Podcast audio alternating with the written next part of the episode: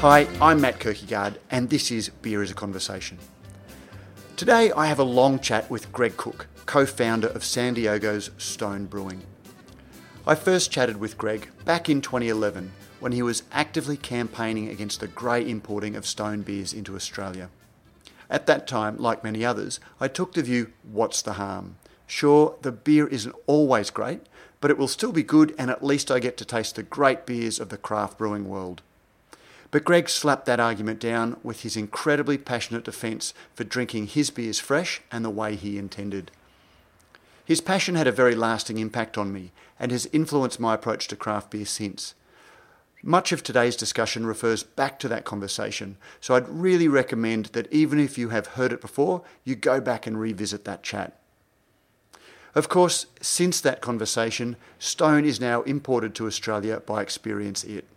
I have no doubt that Stone and Experience It take every possible care to get the beer to Australia in the very best condition. But when we last spoke, Greg identified Australia's internal transport and logistics structure as being a major barrier to his beer getting into our hands fresh.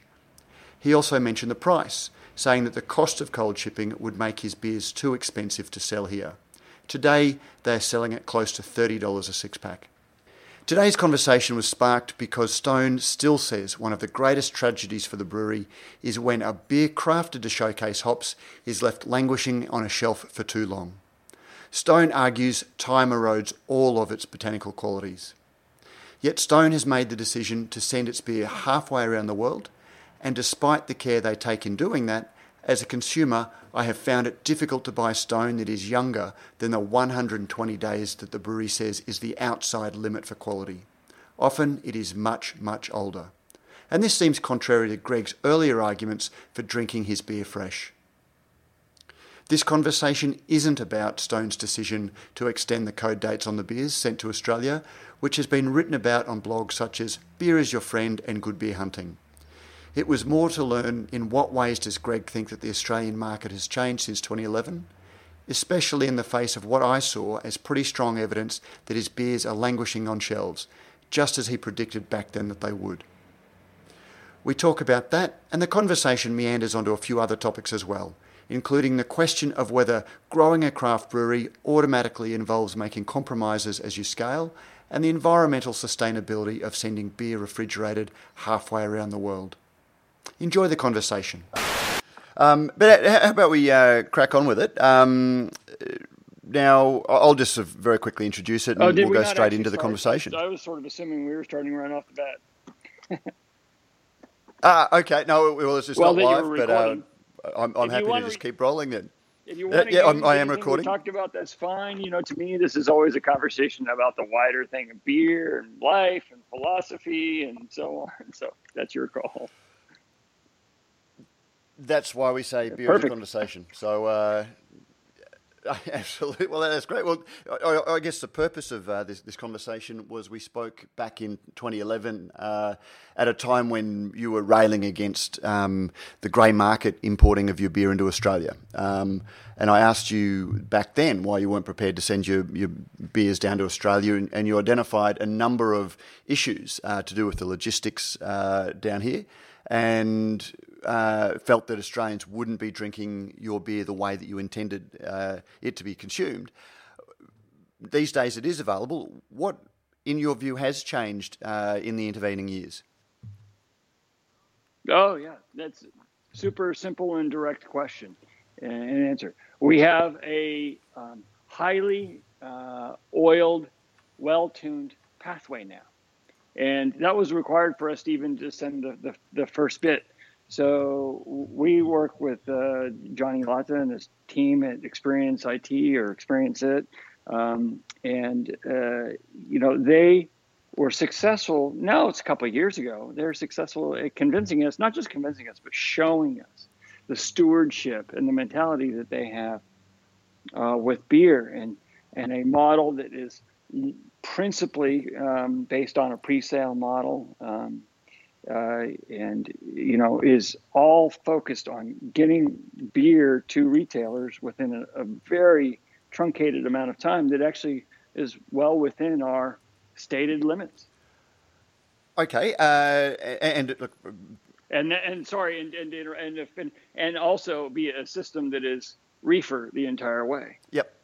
You know, refrigerated. refrigerated. Yeah. And uh, you know, Johnny, um, you know, is incredibly passionate, um, very determined to uh, get beer in, in, in the best quality, but you know, going back to our former, or our earlier interview, um, I did ask you that, and I said um, the answer that I, I was getting back then is, well, why doesn't Stone send it down, send it refrigerated, sell, send it quickly, and we will buy it in good condition?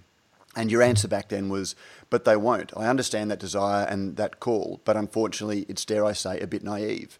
Here's the situation Australia is very far away. Australia is across the equator, so we'd have to use temperature control uh, our beer.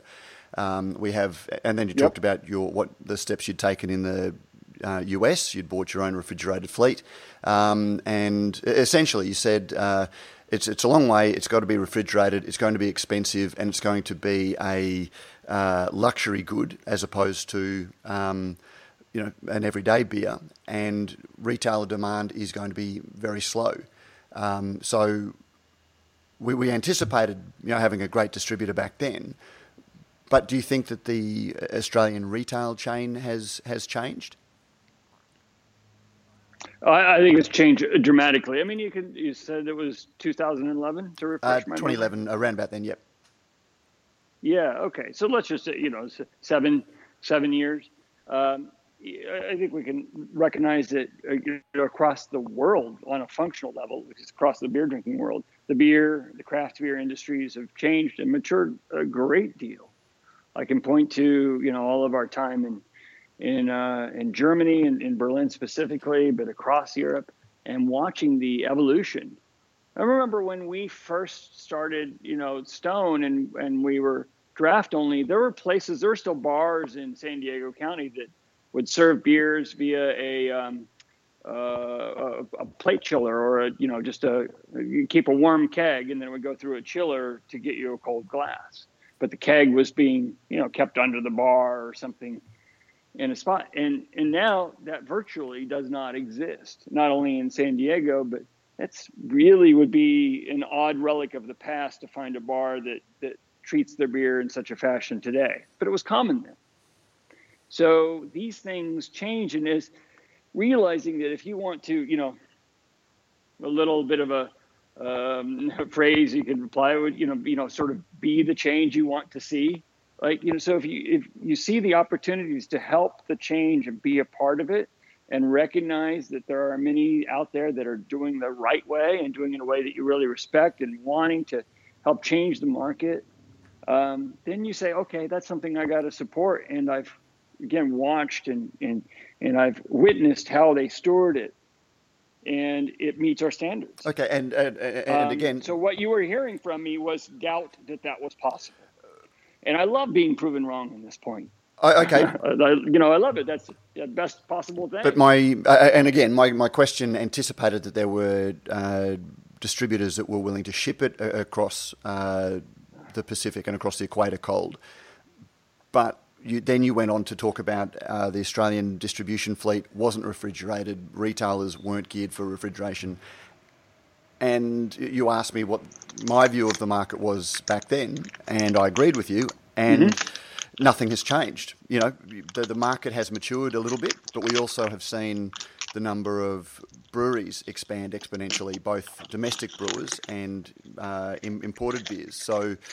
Uh, we are seeing, and we- are seeing beers languishing on the shelf, exactly as you predicted uh, seven years ago. But you, you, you seem uh, happier to have your beers uh, sitting on the shelf longer now than you did back then. Uh, well, that's yeah, and I'm glad to you know uh, give some some color to that to, to illustrate the, that. So, um, I, I don't know if you're aware, you know, if you if you you sort of uh, know the the rules on Australian retailers and what they demand for a code date on the beer. Yep, yep. So, so what do you do? You, uh, may I ask what do you know that to Uh, well, they want 12 months, 9 to 12 months, uh, because Right. if, if you put three months as you do, and, and instantly I commend you for um, putting the, the, the dates on the beer, um, that if because. If it looks like six weeks when consumers are used to having a 12 month, um, they'll make assumptions about how old that beer is. Um, and, and, right. and, I need to, I, and, this um, uh, discussion isn't so much about the dating codes and the extension of dating codes. It's more, it's more what um, drove the, the beers uh, into retail in the first place that necessitated um, those right. um, code dates. And, you know, again, you, you when we talked, uh, you said that, that, the beer will be expensive. It won't. Um, it'll sit on shelves and, and, and, won't sell through. And that doesn't right. seem to have changed. So let me give some some context. So the reason why I said that is because I had recently visited Australia. Uh, you know, loved it, of course, but saw a, a a craft beer industry that you know wasn't quite there yet with with the what we needed to feel comfortable and and so you know I, I made those comments and i also didn't feel that the reputation of stone was there so that if somebody saw a stone they would say ah oh, yes i associate that with good beer i associate that with a good choice that i might make while i'm at the store today so as those things have started to shift, we saw the possibility to do it within our, our standards. And so we have. Um, and, and, as you mentioned, you know, your compliments to Johnny, which and his team, which which they deserve. Um, you know, they're they're passionate about it. See, in order, to, but we and we found this exact same thing in the in uh, in Europe uh, with the code dates.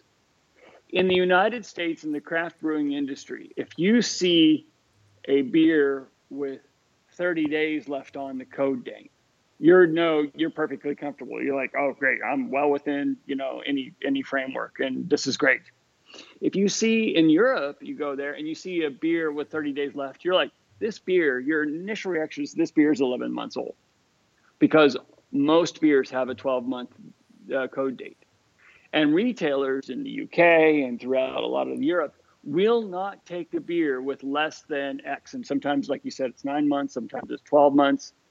Um, they won't. They won't take it, no matter what. You know, no matter how fresh it is. They simply won't take it. So then you end up with a situation where, well, you can't get there from here. So what we have done in our contractual agreements with Johnny and his team is we say, okay, we're going to ask you to maintain our known code lengths, which are in the 60 or not 60, in the 90, 120 day, depending on the exact beer range. We're going to ask you to work to maintain the marketplace to those dates, regardless of what the enjoy by date says on the can. So really, it's honestly, it's kind of a, it's a, it's a, it's a, it's a method by which we can get into the system but we still did not let go of the goal of having our beer in proper condition. Now that being said, I can we can find places in the United States. I can find places in San Diego. You wander into them from time to time, and they have a dusty bottle of beer. It's never good, and we always take action on it. Um, we find it to be well under one percent of our, you know, of what's out there in the marketplace. So at some point, if you shut it down so tight, then kind of nobody gets it. You know, the other 99% suffers because that 1%, you know, is always going to exist to some degree or another. And that doesn't seem to serve fostering a system by which we can better understand and make available great beer to the public. You, you, but with anything, you're going to always have some failure points, and you work to address those failure points and fix them. Okay, um, and, and, and, that's fantastic. I, I guess I, I, can't comment on what percentage sells in, through what retail chain, but um, once we teed up uh, the, the, this chat, I went out to six, uh, well, five retail stores and uh, ordered a couple of stone beers from what I regard as uh, Australia's most reputable online. Um, beer seller. The youngest mm-hmm. beer that I could find um, at, at, any of these stores was brewed in September 2017, um, and we're now the the end of March. So the, the youngest was outside of mm. the 120 days, and th- this is being warm stored. The oldest I found was uh, brewed in February 2017, so it, it was coming up against the extended use by date. I didn't find any retail stock that was within the, that 90 to 120 days. That doesn't sound like a couple of failure points. It sounds like um, you know that there has been a compromise made on where the beer is going to be sold. Well, uh, you know, and, and I'm glad you, you pointed that out to me, and it's certainly uh, worth being delved into on our side to you know try and and find this out. It's it's always a cooperation with the retailers, and if a retailer is going to, um, you know, buy too much stock because that's I mean because yeah, that, I mean that's problematic and, and needs to get addressed. I, I don't have any.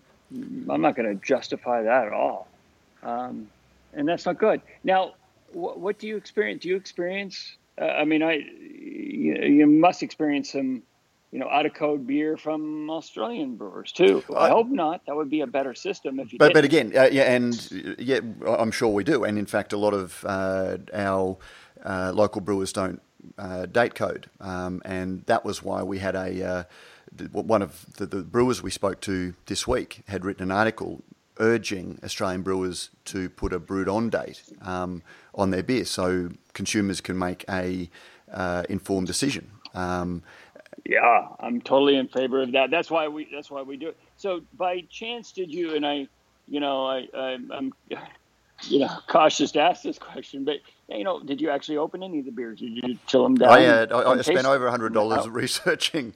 Um, so the answer is yes. The, the answer is yeah. Um, and again, I can send you some photos of you know opening a can of beer and having it gush um, because it's uh, and, and, that was a September beer. Um, so you know, and, and that's really what prompted uh, this story because it was speaking to you 11 years, uh, seven years ago was very influential in my approach to writing about use by dates and things like that because I thought, well, you know, these guys are doing it right. right. And then suddenly uh, you see those same beers. Um, and two of the retailers I went to um, are, I, I, don't know if you are aware of Dan Murphy's and First Choice, which are our biggest retailers. They're owned, just as Australia has a brewing duopoly, we've got a retailing duopoly um, and it is the longest warm retail chain that, that we've got. Um, and you know, I, I can understand uh, beers being reefered down here, stored cold as Johnny does, and then sold to specialty craft beer bottle shops that have that pull through and have an educated consumer. But there does mm-hmm. seem mm-hmm. an, an element of uh, compromise, or in your term, um, insidious creep, to sell those beers into. Well, that applied to something completely different. Well, well, it was, but it, but it was a term. Yeah, yeah. It, it, was a term that you used to describe a gradual compromise of you know values, um, and and that's why I picked up on it because you were calling somebody else out yeah. for making compromises, and I saw this as a, a, a, a fairly significant compromise um, because it is the, the, beer is being sold into a retail chain that just doesn't have the ability to look after it the way you demand. Well, I'm going to, you know, have, speak with Johnny and look into sure. that. I think it's worth it, as it is every time. We have in, you know, in, in the U.S., um, uh, you know, we have our, our, our, website specifically. We have a web page specifically designed where people can report expired beer because we know it happens out there we'll never have a system in our lifetime where there won't be you won't find retailers that have expired beer. So um, what you do is you you know work as actively as you possibly can, and that's why I'm willing to do conversations like 2011 and now. Uh, you know, I'm not going to say, "Oh, we're perfect and we got it nailed." I am going to say this is important to us. We have our standards. We work to maintain them. When we find that they aren't being met, we work to correct that situation. Period. Excellent. Uh, I, I, guess one of the things that uh, so we're, we're, the that retail chain. A couple of the other things you identified back then were that to send the beer refrigerated is going to be as expensive as hell. Now, the one of the beers that I was uh, looking at was Stone Ripper, um, which I th- believe sells for about eight ninety nine in the US for a sixer. Is that? Uh, um, I'm sorry. What was uh, Stone Ripper is about eight dollars ninety nine for a six pack. In yep. the U.S. Oh boy, yeah. Well, seven years ago. Oh no, maybe? no, longer than that. Uh, I, again, I, I Uh, jumped on so- uh, line, so I, it, it seemed I found a couple of retailers that seemed to be advertising it at eight ninety nine, but uh, that's what. Was, Really? Well, that's that's extraordinarily cheap. I would expect it to probably be more like uh, minimum ten ninety nine. Okay, Ten ninety nine would be a more common price. it's retailing, and I'm looking at a photo of it on the shelf here for twenty nine ninety nine for a six pack. Um, and. Right. And remind me what the exchange rate's been a little while since I actually got a I, I chance to think it's Australia, around about eighty two haven't cents a dollar. So you- you're probably looking about at best about twenty five dollars a six pack Yeah. US. Well, which goes to my, you know, the reality of it's it's expensive beer down there. There's no question about it. And and you know that that's you know it's a three dimensional world that we live in. Meaning specifically with the with the beer, you know, you have the, the beer and the flavor profiles itself, what's available locally, what your reputation is, what the you know the the shipping and and the, the costs involved, and and our standards with the refrigeration and the the end uh, up on the shelf price, and then a particular retailer and their characteristics, and do they store? How do they store it? What's their pricing policy? Uh, what's their you know what's how do they store it after it? How much do they look at it? Is it enough? Is it could it uh, use some improvement? You know, and all of these things go into this very complex model that really is just you know sort of everyday beer business that we live in, and and you just, it requires having your your wrenches out every day, tweaking and you know adjusting the gears, trying to get them to work properly. And from time to time, machine smokes, and it you know. Uh, uh, there's a, a failure. You're working on one end of it, and there's a you know it starts rattling on the other end of it, and you got to pull up your toolbox and go over and see what's going on over there. You know, with this analogy, it's just the nature of it, and you know they just turn off the machine and go home and turn off the lights is you know fortunately not the the the thought process of the craft beer world. Otherwise we wouldn't be anywhere close to where we are today which is people can get awesome beer every day most places Yep, and and uh, look, there, there- there's a lot in in, that comment, um, uh, and I guess just sort of stepping back to our earlier conversation, you anticipated all of the the things, or all of the issues that are causing the the, the problem that I've identified, um, and that was why I. Uh, Started the, the, the chat by asking what has changed in Australia because I don't see that the, the problems you identified with long distribution routes, the cost of refrigeration, uh, and shelf price um, reducing pull through um, and therefore beer sitting idly on shelves don't seem to have changed. And it's not about your beer, it's about the, the Australian marketplace. And we've seen a huge expansion in Right. competition down here. And we've, just as in, in the States, we've seen a huge explosion in the number of local breweries who are also vying for that shelf space. Um, and Right. I, I'm not sure uh, what had changed in the Australian marketplace that you, you, you felt that that the beers, quite apart from the distributor, what was in the marketplace that um, you know meant that the beer could survive. It was the distributor was a major, major, major part of it. Us feeling uh, the faith, which I feel is well placed by and large. Us feeling the, the, the faith in our importer to get the job done in a in a way that that works, and uh, you know, at their frequency of reorder, uh, you know, you looking at that is to understand that there is pull through. It does go well. We are selling well, and there's going to be, and you know, it's always disturbing to find those eddies uh, on the side of the stream where there's just it's it's stopped and it's just swirling in place, and you you want to, you know, clear clear the debris so that it can flow through again, and you got to know about it. And I'm glad to know about this. You know, as painful as it is to hear on a conversation like this, it's you know, it's an official interview. Hey, I'm glad to know about it. Uh, you also mentioned that you know it is a difficult thing uh, to, to keep the engine running, and that craft beer wouldn't be here if we didn't take these uh, chances. Is is there an inherent limiting factor in this notion of craft that um, craft is meant to be a local uh, product, a small local product? Well, no, no, well, that's not what craft means by the definition we commonly use. The, not the definition I use. Um, craft is the. It, it isn't. You know, it it isn't focused on a locality or a distance. You know, whether it's a, it's a you know, is it hundred miles, is it fifty miles, or is it thousand miles? It's um, it's stretches borders. I mean, I'm you know, right now I happen to be on the island of Maui um, for a short while, and and um, I'm having you know the, our I got some because I love it so much. I got some of our stone Berliner Weisse, our, our white Geist Berliner Weisse, which is made in Germany, and it traveled a long way to get to me, and it traveled always by ship and in you know in a very sort of environmentally, you know, you know, efficient way. Um, and it's a very, you know, small amounts, but hey, um, that's, you know, that falls within the definition of craft to me. I'm glad it's a spice of life, right? I'm really glad to be able to have it.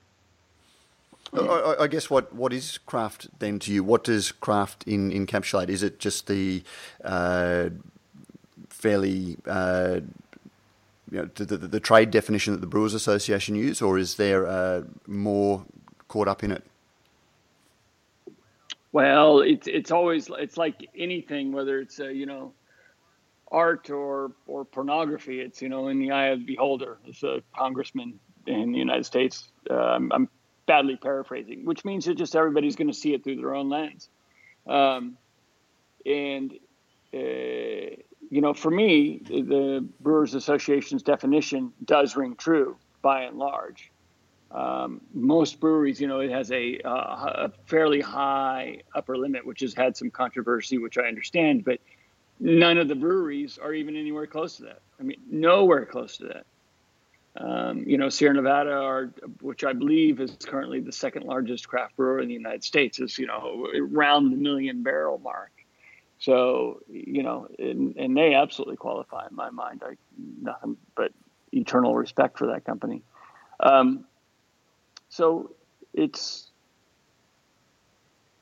you know it, it, wants to be. It's sort of like I don't know. You know it when you see it, and it's really up to the individual to decide.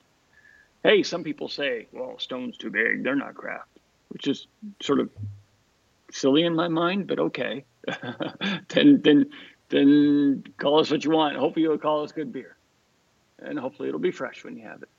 And that's our goal. There is a lot of value um, judgment involved in, in craft, and people do uh, feel what they see. But there are inherent notions of craft is better because the ingredients uh, that, that, are used, the brewery size and scale, and that's you know I, I take your point is is uh, does a brewery that grows necessarily not become craft?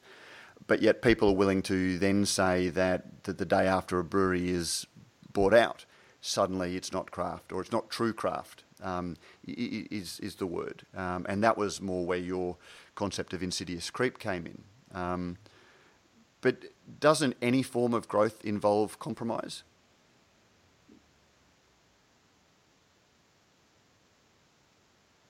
Wow, that's a heavy question. Hmm. Ah.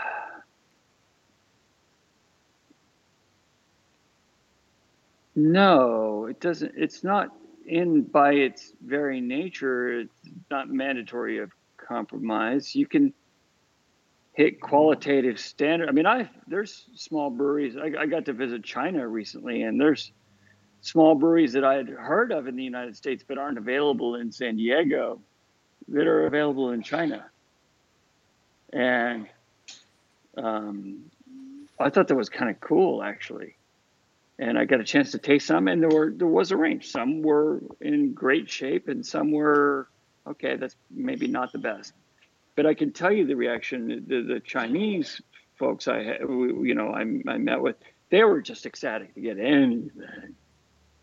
And um, while I don't want them to have just anything, and we don't want to sell them just anything, we want to sell them, you know, something awesome.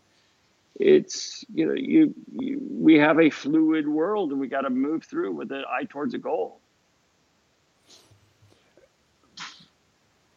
Well, I guess what I was uh, thrusting at then is, you know, back seven years ago when I said, you know, shouldn't we be entitled to, to get stoned? And you said, no, support your local guys. You've got some great guys down doing there. Help them flourish, buy their beer. Um, right. I can stand by that. yeah, that'd be great. I do it when I visit Australia. I buy some Australian. I buy a range of beers, probably mostly Australian beers. But if they're spending hundred dollars on a carton of out of not out of date stone, but out of your acceptable um, life stone, how does that help the local industry? Um, particularly when you, you, said last time that it, it, it's not helping them to get an understanding of what's going around the world because if you're drinking that beer that I've identified, you're not drinking your beer, and you would have slapped it out of their hand if you saw them drinking it. Well, I don't think I would have had such a, a physical reaction, but um, I, I, can read back the quote if if you want. It was, uh, "I'd slap it down out of your hand and pour it down the sink because if you've paid one dollar for it, you've paid too much." Well, yeah. So that was a, a condemnation of um, of gray market transshipping, which is very negative, because that within that system, it's a built-in failure right from the beginning that it starts. You know, more often than not, and so that that was a bad one. And you know, I realized, hey, uh, um, that was a a, uh, a a colorful quote from me. And, and, but again, intention doesn't protect the beer, and and that's that, that's where I was sort of coming to this idea of sure. Uh, yeah, but we have but we have a, a, system which we can acknowledge is not perfect and needs working on. But you don't work on it by sitting on your hands. You don't work on it by saying, you know, shrugging and going, "There's nothing I can do." Instead, you work on it from inside, and you actively work to make the system better every day.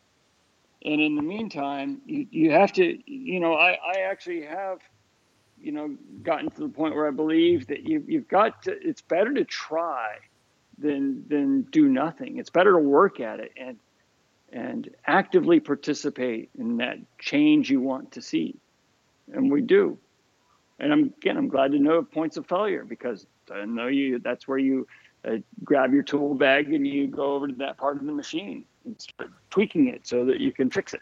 Well, what can be done? Again, the, it, it the, the retail chain we're, we're looking at is the longest uh, dry ship retail chain in, in the country. How, how do you fix their retail chain? I don't know what that actually means. What's longest? Uh, well, just in terms of time, uh, central warehousing, shipping out to uh, uh, you know, Australia is a big country, as you identified um, previously.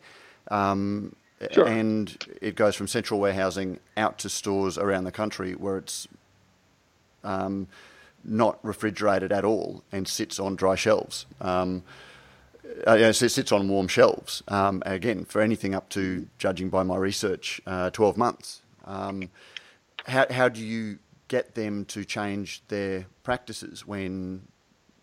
Uh, Communication and, and, you work with them? Uh, yeah, I, I don't know. Because I don't have a personal relationship with that, uh, that retailer, uh, I have to admit. So I'll have to um, have some conversations to learn more. Yeah, you know, not having been prepped with with this particular thing, I just I, I, I don't have an answer for you. So I do not know mm. the answer to that. I don't have a fix. Well, and, uh, again, I, am I'm, I'm worried that I'm sort of uh, going back over the, the, the same ground, and I don't intend to. But these were all things that you identified when we spoke. Um, all of these problems, um, it, it, it's not something that has cropped up out of nowhere. You identified all of these problems um, when when we spoke, and that's why I keep coming back to you know what has changed, and isn't isn't there an element of compromise that's uh, gone on in that? Uh, no, I think what there is is there's the element of risk, and you you know you have to you have to risk. In business and in life you have to take a risk and then when you find something isn't working then you work to fix it and if you can't then you change course. Okay, and so, again, yeah, I mean, there's no point uh, sort of going. Maybe I can touch base with you uh, um, for a follow up at some, you know, in, in, a couple of months. I won't leave it six, seven years again. Um, but uh, just just going back to the to the question of you know. Uh, intent doesn't protect beer. Um, beer is essentially a volatile product. Um, all beer, whether it's the fizzy yellow liquid um, that is designed to be shelf stable, um, or you know, very hop driven craft beer, it's a volatile product. But craft beer is at the more volatile end of that spectrum. Um, is, Can be. It depends on the style. Ad, ad, absolutely. Not not every. Yeah, yeah. And we're working on uh, specifically. We're working on an export IPA that is specifically going to be designed. Uh, is just you know it should be able to handle potentially a few years. That'd be awesome. It's a Brett IPA, but and we're working on it specifically with with you know uh, some some more challenged markets in mind, whether it be Brazil or maybe India or or maybe Australia. Um, and uh, you know, uh, if frankly, if we didn't have an existing channel to Australia, this you know the the smaller increments because it's as a nature it's a it's a more specialized style of beer being a Brett IPA it's not something for everybody's palates or not something that everybody is used to but you have to have a channel to be able to get it to them and so then having a more sophisticated consumer which we always work towards that's what conversations like this anybody's listening you know is is they're interested in becoming a little bit more insightful to how things work and what it's all about and what to look for and what maybe to avoid if necessary. I can't wait to, to try the beer. It sounds very exciting. But outside of those you know, relatively limited examples of beers that are designed um, for, for aging, um, you know, beers like uh, Stone Ripper wouldn't be brewed for a long shelf life. Is that a reasonable statement? It's it's not designed to be an ageable style. That yeah. is correct. But does that inherently limit um, how how far it should be set? You know, are, are, beers like that designed for a global market? It's not a. It's not a. It's a, it. You know, in its purest, most technical basis, it's not a distance issue, because distance can be solved reasonably well with a uh, shipping container. We're on the coast, you know, goes over to the Australian coast. It's, you know, doesn't get hung up on at the docks and the ports on either side for more than a day or so, uh, generally speaking, and it's refrigerated. So it adds, um, I don't have off the top of my head what the shipping time is, but it's under a couple weeks. So, you know, beer can easily arrive across that, that gap um, efficiently carbon footprint efficiently because shipping by its nature is is actually a very efficient way to move goods. Um, and so then then it's about the, the, the quality of the system that exists. And there are uh, failure points in San Diego. We self distribute in San Diego, and like I said, we can find failure points. You you identify them, and you fix them. So I, I, I hear everything you're saying, but you know no, I'm not sure what else I can. Yeah, no, that's okay. But I mean, even um, just looking at the comments, yeah. we're just identifying the beer industry as a whole, and you you don't you don't you work to fix it from the inside, and that's what we determined is the best way to do it. You know, to actually try and set the standard, meet the goals, and um, and make our beer available to people that are interested.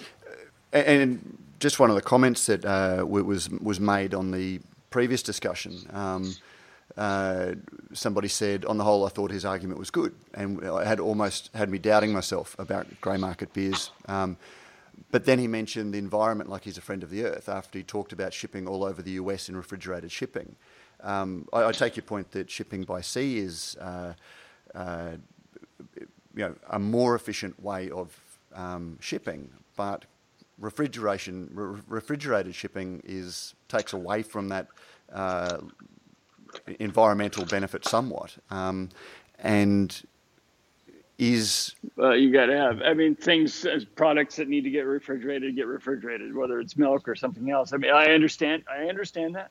Uh, you know, I'm a very big environmentalist myself, but we we don't live in that world that exists in a different way than than what you're. Yeah, I, I don't even. yes, I get you, but but but we don't send milk. Uh, to to my knowledge, we don't send milk, cold milk. Yeah. Okay. So milk is not a perfect uh, analogy, but uh, this is the beer industry. You let's look at the beer industry. So if we're going to talk about the beer industry, um, we can't have uh, you know on the shoulders of stone all of the p- potential ills because uh, we don't get credit for all the, the benefits. I don't get credit for uh, you know craft beer as a whole. Don't deserve it. Wouldn't be right. We get credit for our portion of it. So, so I'm, I'm not sure what, what, what you mean by that. well, I'm not sure where we, we, were headed with the conversation. Perhaps I was just uh, again. I was just going back to that question. Isn't you know, um, whilst you can send your beer around the world and have it, uh, you know, arrive in good condition if you refrigerate it, is that the best way to do it? Particularly when uh, you talk about fresh beer on one hand, but also sustainability on another. You know, it, yeah, because we're it's all quite efficient these days. The technology is, you know, it just it, climbs every year. And it's like I got an electric car years ago, and uh, I had one neighbor who's like, "Oh, just telling me, you don't understand what it's like to recycle those things, and you don't understand, you know, how much it costs to, to and how much the environmental impact of making the batteries is." And I'm like, okay, but we do know that the previous, you know, the existing internal combustion, you know, fossil fuel system isn't ideal and it needs to get refined. And so, since that conversation that I had with that neighbor, um, you know, those issues have been improved upon. But what if nobody was doing anything and just sitting and going, oh, we can't, and oh, woe with me, and wringing hands? Um, I was very happy to be uh, you know, an early adopter in an electric vehicle, even though maybe that exact electric vehicle, and I couldn't tell you, to be honest with you, I don't know all the details. I'm not an electric vehicle expert and a recycling expert, but uh, maybe that exact one um, wasn't on the plus side of the equation. But I, be- I believe that the goal was to end up, and I think we're successfully seeing that. And I know Tesla, for just one example, has done a tremendous amount of work in Australia with their with their batteries and their solar technology and, and such. So you you got to just be an active part of the process and realize that doing something is better than doing nothing. I, I, Especially if you have your goal. Oh, look, I, absolutely. Right I agree. Buying an electric car is better than buying a petrol-driven car, but I'm not sure how committing beer to an international shipping channel makes shipping more effective. I, am not, I'm not sure how those two arguments. Um, well, I know that I know that there's a you know like I read a uh, in Northern California, the Sacramento River Delta. A lot of people grow rice, and it's a tremendous uh, environmental impact to do so. They have a lot of uh, you know, they call it delta smelt. It's a, a fish that's endangered and, you know, that's very protected and, and all this. And um, I read something that realized that it's probably more environmentally friendly to eat Indian rice from India in San Diego than it is necessarily to have rice that comes from just a few hundred miles um, uh, and from the northern part of the state. Now, I don't know. I haven't done. I'm not a research scientist in environmental and you know, carbon footprint and whatnot. But the reality is, is that you know, ocean shipping is quite efficient, and we do a very small amount of it. It's really quite incremental in comparison to you know the, the volume of our beer produced. It's really quite small. Okay. Uh, I, I, I, yeah, I'm, I'm, i appreciate that shipping is uh, efficient but uh, I'm given that beer is made here as well, and we don't, it's not affecting the fish. Um, you know, I'm, I'm, sure. I'm, I'm, not quite sure that, yeah, but uh, we'll, we'll, move on. Well. Um, uh, just just uh, to, to finish off, um, you're very passionate about beer, and you rail against uh, fizzy yellow liquid, um, and you know you, you, you uh, I think make make fun of it. It's probably poke fun. Um, we poke fun, definitely. Do you uh, feel the same way about something like cheese slices? You, you... Yes. Yeah. In fact, I I've used that in my my talks. I've uh, you know in in the uh, craft brewers conference when I gave the keynote uh, address. I think it was 2009. I, speci- I specifically called out pre-wrapped uh, um, ch- cheese slices vacuum packed, uh, uh, freeze dried, uh, vacuum ca- ca- packed instant coffee crystals. What else did I do? I think maybe a hot dog. Um, you know, it's sort of the industrialized notion, um, the industrialized facsimile of the real thing. So, oh, yeah, no, what, I was just asking because uh, yeah, whether that passion extends. Yes, I do feel um, the same way. Oh yeah, uh, across the food industry and that manifests itself in the way we approach our restaurant um, and our food philosophy there, um, both in, in Germany as well as in uh, our two locations in San Diego and the one we're about to open in Napa, California. Um, that's part and parcel. But how did we get to the situation where those cheeses became so popular. Um, I mean, if, if the US is anything like uh, Australia, you know, eight dollar block cheddar cheese, um, and it would be much cheaper in the states, I'm sure. But uh, we, we, we had this situation where uh, there is very cheap cheese, but at the same time there are uh, there's a world of uh, fine cheesemakers, um, and we never got to the stage that we did with uh, craft beer, where it really did get down to uh, a very limited choice in beer. What was it about beer that um, was it businesses creating that, or was it consumers actually choosing? Well, that? it's a commodity commoditized system. Well, the consumers in many ways felt they had no choice. And you're looking at the you talk about three dimensional scenarios and multi moving parts. What we had is you know human race is we had the situation where um, just getting food right? Except for our recent history, you know, the last few seconds of a of a of a 24-hour clock of human history um, have been the past 100 or so, you know, 100 plus years. Um, we just in the past 100 plus years, 150 years, 200 years, depending on where you're at in the world exactly, could be even last, uh, you know, couple of decades.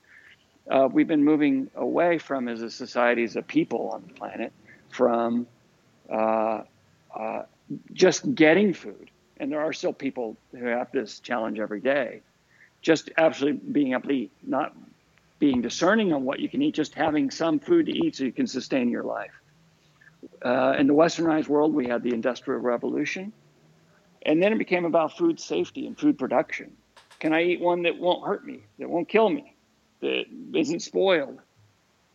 And then you know that became the commoditized system and at first commodity was very good because it was safer but then as we slowly started to go towards uh, we went to luxury brands and we went to you know versions of the commodity thing that seemed better and people could use it as a status symbol whether it's you know beer or anything else and i remember in the 1970s where i grew up in the grocery stores you know we had two kinds of tomatoes and we had two kinds of cheese, maybe three. We had the yellow one and the pre-wrapped cheese slices. We might have had something called we called Swiss cheese, which was a lighter yellow with holes in it that the Swiss would have been a you know Uh, a, and horrified of. And then I don't even know what the third cheese might have been. And you know, like we had the vacuum packed, freeze dried instant coffee crystals. Today we have we're sort of returning back to authenticity. We're, we're returning back to normalcy. And that normalcy is more consistent with human history. What's the one that people in the village, in the small town, who had pastures surrounding them and you had people that mostly lived in an agrarian lifestyle, but you had your carpenters and your workshops and your, your you know, your, and, and, and your craftsmen and such like that. And they were, they were making things that they just have been taught to make from their, you know, fathers and mothers. They're handing handing knowledge down, And so that's what we've gotten. It's it's a really special thing that we get to have the modern enlightenment as it overlays with this craftsman mentality and the sort of the real version. So now you and I know what real beer tastes like, real authentic as you would make it at home, and especially if you were really really skilled. And so whether it's cheese or beer or coffee, we live in one of the best times ever on this planet because that cheese and that beer and that coffee are all safe. And some of them you have to choose from are enlightened, enlightened from a craftsman perspective, enlightened maybe from a free trade, if you know, coffee perspective, enlightened from a wow, this cheese is from a, you know a certain mountainside in a part of Italy, and they only make you know they have this uh, natural um, you know bacteria that, that creates a certain mold profile and flavor profile. And uh, I don't get to eat it very much, and it's kind of expensive, but I, it's something I get to choose from, and it's really special, and I cherish it. Or I get the one from the guy down the road,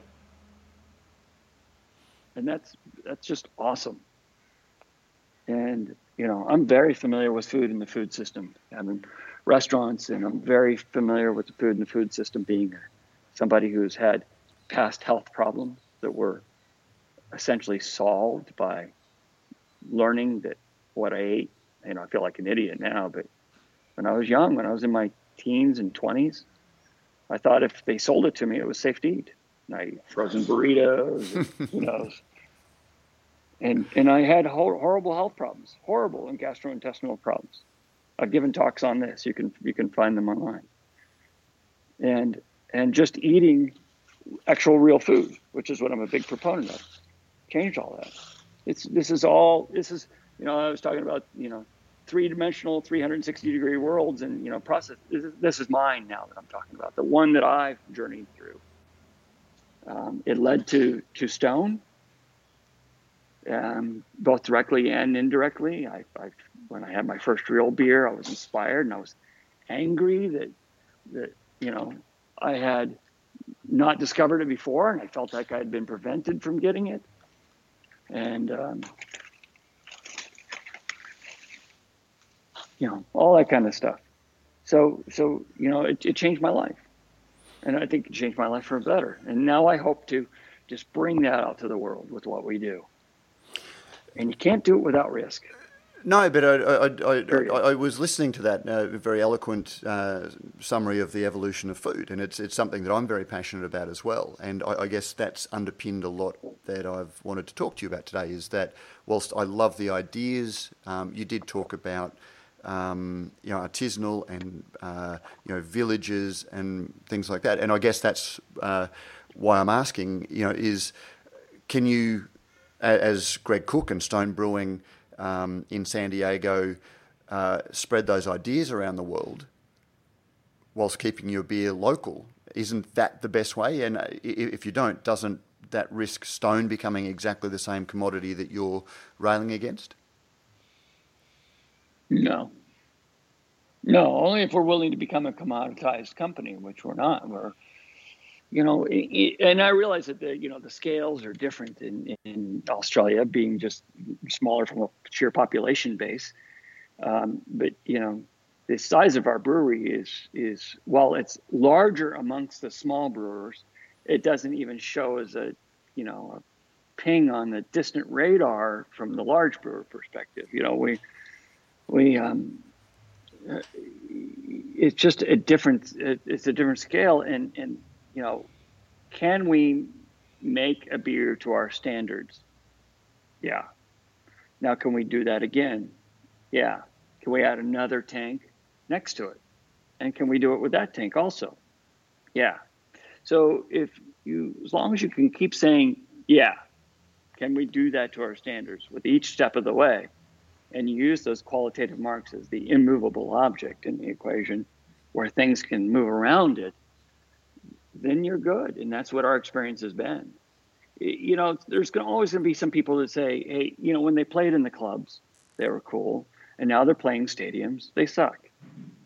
I get that. Um, it's the nature of it. We love discovering our you know, this the small thing and, and the thing that you know only we know about, or you know, some people make um, fun of, you know, some hipster mentality. Um, you know, you, you, you know, the best one is the one you've never heard of. And I get that too. I love discovery. I mean, I love travel. I travel. I've had um, special opportunities and, and, the joy of my life to have been able to travel greatly around the world. And um, I, I, love cherishing all of this. You know, once every two years, I go to Turin, Italy for the Salone del Gusto, which is a slow food event. It's the world's largest artisanal and specialty foods event. And it's tiny producers of specialty foods and growers of specialty things from all over the world. And is that, and they ship in their themselves and they ship in their products from all over the world. And some of them have to be sponsored because they come from poor countries or poor areas where they couldn't possibly afford to travel themselves. And they have a special sponsorship program to enable those people to get there too. And you say, well, wait a minute, isn't that the opposite of what that's all about? To go through all of this to ship it to Turin, Italy, and then gather with huge crowds in an old Fiat factory to go up and down aisles and, and sample this stuff that I'm never going to be able to buy again, anyways. Why are they promoting? It's because once you get that collective mentality going and you spark that conversation and you, you share your best practices and you look at opportunities to bring that back home and to be inspired and to increase the, the, the, awareness and your ability to do it. And you make connections across the world and across industries that help you do your job better. All of these things, they, they really work all together.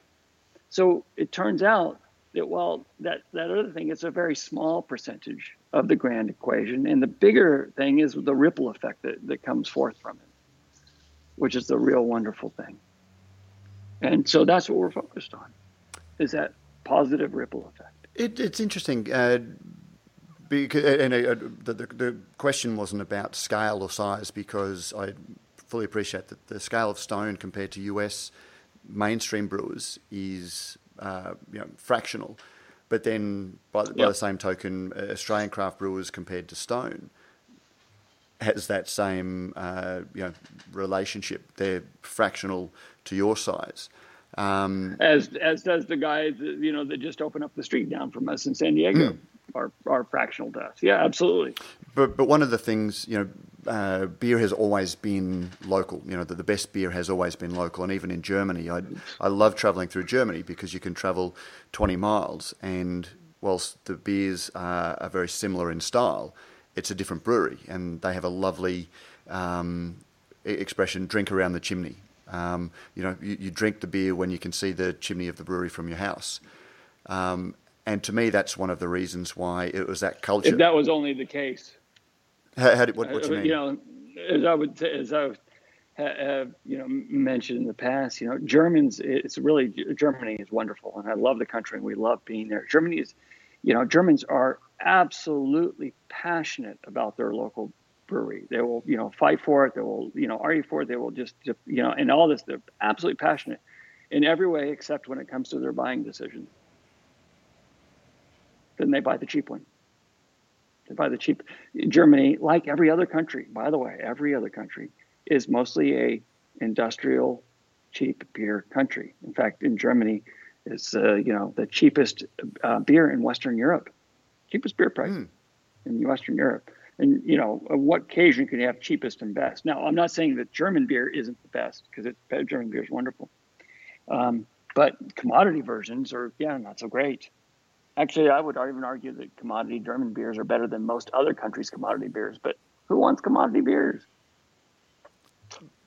But when you travel from uh, city to city, their local brewery is the one that you, you, you see the uh, awnings for, and you, you see the, the, the, the, tap fonts. It's not the Becks, and it's not the. Um, they may be there. Yeah, not so much anymore these days because Germany has the tied house system, which means that a brewery can can buy the rights or pay for the rights and can get contractual rights to serve their beer and exclusively their beer in a given pub.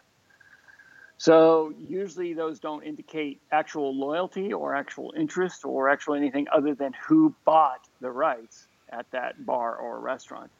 and it does have a concentration around a particular area. If a brewery is located in a certain town, they are more likely to have been the winning bidder uh, for that. But it's not a, unfortunately, it's not a testimony onto the quality of their beer, positive or negative. It might be positive, might be negative. It, that it's just not a testimony in either direction, and it's not a testimony as to the loyalty of the, the locals, um, as illustrated by the fact that so many breweries have been closing over the last several decades in Germany and a lot of Europe. Um, but as you identified, they didn't have a lot of points of differentiation between from brewery to brewery to brewery in many cases. Now there's there's lots. You know, Germany is a wonderful beer country, one of the best in the world. But really, if you have a rental car, uh, a gas card, and um, vacation time, because you have to travel to the beer. But in in in you know, you talk about carbon footprint. It's a although take vacations. I believe you know, even though vacations are high carbon footprint, the spread of international goodwill and knowledge and getting to see people in different cultures and different experiences and things like that benefits our world far beyond staying in our little echo chambers. Um, but you know, uh, the most people, you know, are are just buying around the world. They're just buying the cheap commodity one, whether it's the cheap commodity cheese, the cheap commodity coffee, even with our coffee culture that has grown up so much. And I know in the United States we've been influenced by the Australian coffee culture in good ways. Yeah, so it's it's interesting. It's you know it's a nuanced. it, it is, and ten thousand years of uh, beer culture and philosophy uh, could lead to a much longer chat, but I, I suspect I've taken up uh, more than uh, enough of your time for which you which you've been very yeah. generous. So, Greg, uh, I can wax poetically about this stuff because it's you know it's it's a passion of mine: food, beer, culture, all of it. But and and, and again, it it it, it is um, something that both sparked uh, the, the, craft beer revolution, that uh, passion. But that's where I'm grappling in my beer journey at the moment is is there an endpoint to which uh, breweries shouldn't grow? So, uh, oh, we'll just finish by asking one question. Um, you do send your beer uh, down to Australia. Um, what what does a hundred dollar carton of Stone add to the local market that we wouldn't have uh, but for Stone being here? I, am not able to answer. That's for the that's for you and the consumer to you know the beer fan to answer. I, I, I couldn't I couldn't presume to answer that question. It adds, other than it adds our beer to the equation, it adds a choice. And I'm a believer in, in choice. Great way to finish. Greg. You can either have more choice or less choice. Yep. Okay. No, no, no. Sorry, I, I didn't mean to cut you off. I thought you'd finished, and I'm, I'm just That's very, okay. very conscious of uh, how much uh, uh, my philosophical ruminations have taken cut into your day already. Well, thanks for the conversation. Greg, thanks very much for your time. And uh, I hope I'll uh, touch base with you again, uh, maybe in a couple of months, just to see what the uh, answer is to the, to, to the beer issue. You got it. Cheers. And that was Greg Koch. If I seemed a little flustered during the conversation, I have to admit to being taken a little aback uh, that Greg didn't seem to be aware that we were discussing the age of his beer sitting on shelves. Um, this surprised me as we had an exchange about it on Twitter, and that was what sparked the conversation. Anyway, as he wasn't prepped for it, I, I couldn't go too deeply into specifics. I will follow up with Greg in the near future to see what comes of the conversation, and I have also emailed Experience It to get their thoughts on whether there is an issue and what can be done around the problem of old beer sitting on shelves. In any event, it was still an interesting chat about beer that unexpectedly evolved into one about the philosophy of craft beer in a very pragmatic world. I really appreciate Greg's generosity with his time. As always, beer is a conversation, and you can keep this conversation going by letting us know what you think about beer and freshness, whether Australian brewers should put a brewed on date on their beer, whether there is an issue with stale beer being sold, and whether unpasteurised craft beer can be sent halfway around the world and still retail in good condition. And also whether it should be. Email your thoughts to producer at brewsnews.com.au. We thank Cryer Malt, who have been with us since the beginning, for making another episode of Brews News possible. We will be back Sunday night with a Radio Brews News ready for your Monday morning commute. Have a great week.